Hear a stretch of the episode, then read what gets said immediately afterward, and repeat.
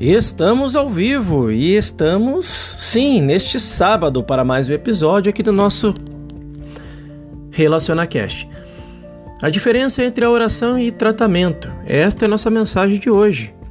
Continuaremos agora com outro ponto, na qual há uma falta de acordo. Talvez não um desacordo, mas uma diferença de linguagem, uma diferença de aplicação. No caminho infinito, a oração e tratamento não são a mesma coisa. Tratamento não é um sinônimo de oração. A oração não é sinônimo de tratamento. Neste ensinamento, o tratamento é a verdade que você e eu sabemos, a verdade que pensamos, demonstramos e afirmamos, em contraste com o erro que está aparecendo. Em outras palavras, quando eu digo que Deus é a lei e a realidade do meu ser, que Deus é a minha vida, a minha alma. Quando digo que Deus, a vida que é Deus, é a eternidade e a imortalidade do meu ser. Quando digo que Cristo é quem guia o meu ser e que não há nenhuma lei material agindo sobre mim quando demonstro ou afirmo minha unicidade com Deus. Quando demonstro ou afirmo a inexistência, a não realidade de qualquer forma de erro. Isso é tratamento. Em alguns ensinamentos metafísicos, isso seria considerado oração, mas não em nosso trabalho. No Caminho Infinito, a principal obra de Joel Goldsmith, as afirmações e as negações não foram totalmente eliminadas. Não extinguimos por completo as afirmações e as negações, mas não pensamos nelas como orações, elas são tratamento. Uma afirmação ou reafirmação da verdade dentro de nosso pensamento. O propósito do tratamento é de nos lembrar a verdade do ser, elevando-se ou elevando-nos assim para aquele lugar onde a oração é possível. A oração é a palavra de Deus que chega até nós. A oração não é algo que fazemos. A oração não é uma enunciação de algo para Deus ouvir. A oração não é uma súplica e nem uma afirmação. A oração é realmente a palavra de Deus chegando até nós. É o cala-te aquieta-te, que está expresso dentro da nossa consciência. É uma certeza que chega a nós do íntimo, que diz: calma e saiba que eu sou Deus. Eu estou no caminho. Fique calmo e veja a salvação do Senhor. Quando um prático ou um professor disser a você: fique calmo e veja a salvação do Senhor, isto é tratamento e não oração. Estou fazendo com que você se lembre de alguma verdade com o propósito de causar uma certa calma em seu pensamento, uma certa quietude, uma habilidade em ser receptivo a fim de que você possa ouvir dentro de você uma voz dizendo: Este é o caminho, caminhe nele, ou caminhai nele. Mas quando você ouvir esta voz dentro do seu próprio ser, e quando digo ouvir, não quero dizer necessariamente ouvir audivelmente. Quero dizer ouvir no sentido de se tornar sabedor, de perceber, de sentir ou de se tornar consciente. Isto é a palavra. Se você se tornar consciente de que algo desperta dentro de você, se você se tornar conciso de um sentimento de paz que cai sobre você, isto é oração. Isto é a palavra chegando até a sua consciência. Isto é a comunhão. Oração ou comunhão é o relacionamento existente entre Deus, o Pai, e Deus, o Filho. É o relacionamento entre ser universal, infinito e você. É o infinito, no entanto, individualizado, em expressão. Este é o relacionamento que torna possível a você ouvir e receber a orientação divina, cura divina, direção divina, proteção divina ou quer que que seja necessário em sua expressão. Sei por experiência própria que a cura acontece para o meu paciente quando algo no íntimo diz: tudo bem, ou eu estou no caminho, ou não se preocupe, eu estou lá também. Para o mestre, isso veio como eu nada posso fazer por mim mesmo. Em outras palavras, se o Pai e eu somos um, esta parte de mim que aparece ao mundo como um ser humano não é realmente a presença ou o poder de Deus.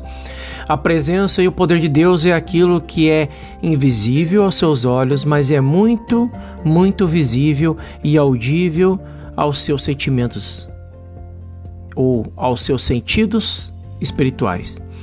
Quando estou calmo, quando estou quieto, quando estou receptivo, esta certeza me invade. Às vezes vem por pensamentos originais, às vezes apenas como um sentimento de bem-estar, e então sei que tudo está bem com aqueles que me pediram ajuda. Emerson chamava isso de sobre-alma. Isso é realmente a onipresença, a presença e o poder infinitos de Deus conscientemente percebidos. Deus é onipresente, Deus está sempre presente, mas é a nossa percepção consciente disso que faz o trabalho. Não é simplesmente o fato de Deus ser onipresente. Deus está onipresente em todo o campo de batalha no mundo, bem onde os homens estão sendo mortos. O fato de Deus ser onipresente, de Deus estar realmente no campo de batalha, não ajudou aqueles que precisavam de ajuda. Não. É necessário a percepção consciente da presença de Deus para tornar Deus disponível em qualquer necessidade que possa haver. Nunca pense nem por um minuto que há algum lugar no mundo que não seja preenchido pela presença de Deus, mas nunca pense nem por um momento que isso vai ser de muita ajuda a você, exceto na proporção de sua percepção consciente desta verdade. A percepção consciente é que é a oração rezar e repetir o Salmo 23 ou o Salmo 91 ou enunciar todas as verdades metafísicas que você sabe, tais como eu sou rico, eu sei disso, ou eu estou bem, eu sei disso, não fará o trabalho. Alguns de vocês sabem o que poderia estar acontecendo a vocês no exato momento que estão fazendo tais afirmações. Repetir palavras não faz o trabalho. Isso pode levar o seu pensamento até aquele lugar onde o trabalho pode ser feito, até aquele lugar onde você tem uma percepção consciente da presença de Deus. É justamente este o ponto de demonstração, de demarcação entre o presente trabalho e muito do trabalho metafísico que é feito no mundo. O caminho infinito é uma é um manifesto, uma manifestação que diz que você e eu, bem como Jesus, Moisés e Elias, devemos ter uma percepção consciente da presença de Deus. Então, não vai nos fazer nenhum bem perambular por aí dizendo Deus é amor e Deus está presente, Deus é amor e Deus está presente. A menos e até que realmente sintamos a presença de Deus, a menos que possamos nos elevar a um estado de consciência no qual Deus se torne tangível, visível e evidente em nossa própria experiência, ele está todo no domínio do tratamento e não da oração. O tratamento está correto em seu lugar e todos vocês que estão familiarizados com os meus escritos sabem que um espaço considerável é dado ao assunto do tratamento. Eu sou muito meticuloso ao ensinar o tratamento porque acredito que em certos estágios de nossa experiência não é só necessário tratar, mas o tratamento forma a verdadeira base do nosso entendimento da verdade.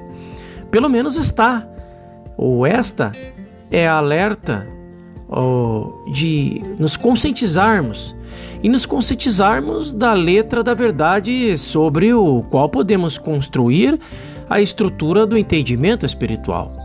Saber a letra da verdade correta é uma base para a revelação, para a manifestação e o discernimento espiritual da verdade, para a consciência espiritual da verdade. Naturalmente, depois de um tempo, você não terá mais necessidade de tratamento do que tem de afirmar ou repetir a tabuada. Quando chegar a oportunidade de você saber que 12 vezes 12 são 144, isso virá ao seu pensamento imediatamente sem esforço consciente. Não importa o quanto você aprenda sobre o tratamento em qualquer trabalho metafísico, não importa quão perfeito você se torne em afirmar a verdade como ela se encontra nos escritos do caminho infinito. Por favor, não confie muito nisso. Ou você pode tropeçar e cair. Não é a afirmação da verdade que faz o trabalho, é a percepção interior da verdade. Não é o quanto você pode expressar Deus, afirmar Deus ou suplicar a Deus. Não é quantas afirmações da verdade você sabe. Ao contrário, é muito melhor para um estudante usar duas ou três afirmações como lembretes da verdade, meditar sobre elas, ponderá-las e então descansar e deixar que Deus faça o trabalho.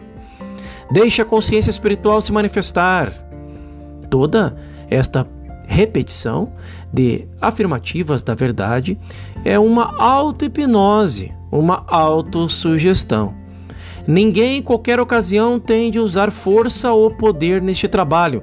Nada é mais verdadeiro do que a seguinte afirmação: não pelo poder, nem pela força, mas sim pelo meu, meu espírito. E diz o Senhor Todo-Poderoso. Não pelo poder físico e não pelo poder mental, mas pelo meu espírito. Independentemente de quanto você possa declarar eu, eu e o Pai somos um, isso não tem qualquer poder real, a menos que você saiba quem é ou que saiba ou que você saiba quem é o Pai. A menos que você saiba quem eu sou, deve saber duas coisas: quem eu sou? É uma pergunta, o que eu sou? Ou o que é Deus? É outra pergunta. Basicamente, no fim, saberemos que somos um, mas até alcancemos este ponto, não aceitemos cegamente alguma afirmação sobre Deus ou sobre nós mesmos. Esta palavra eu contém todo o segredo da escritura hebraica. Esta palavra eu contém todo o segredo da antiga escritura hindu. Esta palavra eu contém o segredo da revelação do Mestre. Só através deste entendimento da palavra eu você pode entender que eu e o Pai somos um ou que eu sou o caminho, a verdade e a vida. E sem este entendimento, que benefício qualquer tratamento faria? Que benefício qualquer tratamento faria se não é, encerrasse em si mesmo a sabedoria da verdade? Presume-se que, menos que saibamos a verdade sobre o eu, a menos que saibamos a verdade sobre o Pai, a menos que saibamos a verdade sobre o corpo, um tratamento não vale realmente o tempo que leva. Mesmo um tratamento mental, mesmo uma afirmação da verdade, deve ser literalmente verdadeira para ser um pouquinho eficiente e a fim de conduzir a consciência da verdade a um tratamento, deve ser uma declaração da verdade. Faça um excelente sábado. Convido você a refletir sobre mais uma mensagem de Joel Salomão Goldsmith, as palavras do Mestre. No próximo episódio, já no domingo, vamos falar sobre as coisas secretas de Deus são reveladas através da meditação. Muito importante essa mensagem e eu te espero lá.